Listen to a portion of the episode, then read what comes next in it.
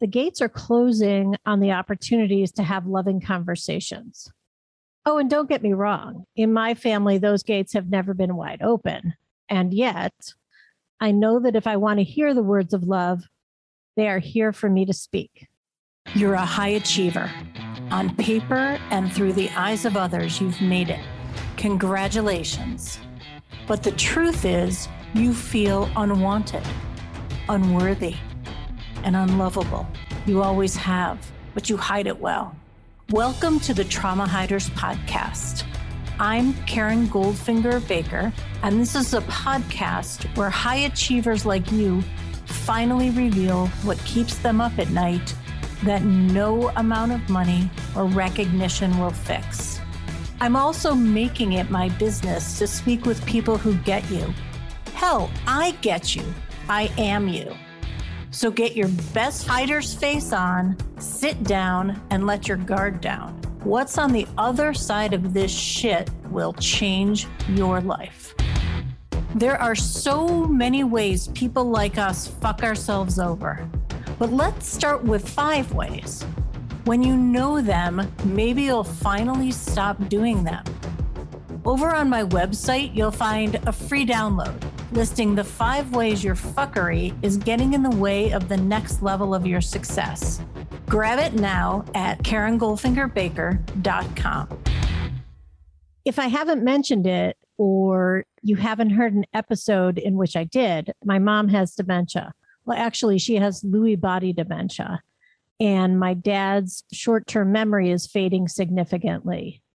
With the sunsetting of who I think I know my parents to be, or at least my experience of them, the stories I tell myself about them, I'm often struck by the truth that the gates are closing on the opportunities to have loving conversations.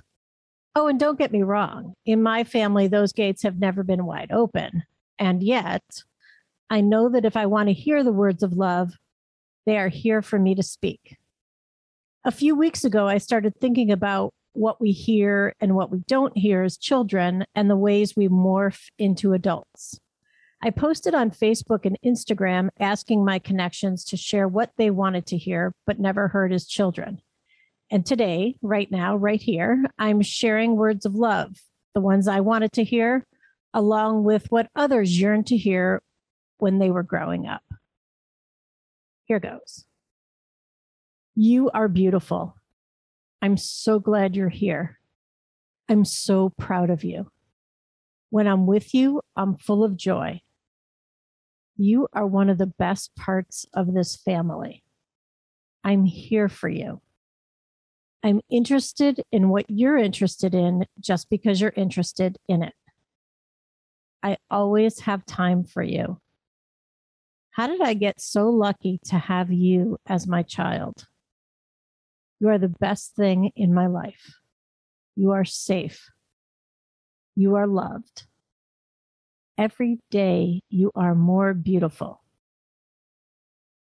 Every day you are more handsome.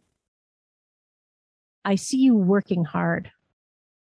I hear our connection when you speak. You are exquisite just as you are. You are right Trust yourself. You are strong. You are capable. I hear you. That must be hard. We are going to put a stop to this. It's not your fault. I'm sorry we weren't there for you sooner. We are here for you now. That must hurt. I understand how that makes you feel. I will help you get through this. You are not alone. I'm so glad you told me. I love you. You are good enough. You look good. We are concerned about your happiness and safety. Everything will be all right. I got you. You count.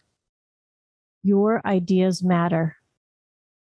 I love you unconditionally. I believe in you. You've been listening to the Trauma Hiders Club podcast.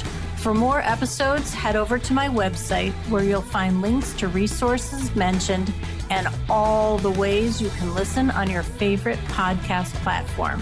And if you're ready to fight, discover the rules of Trauma Club.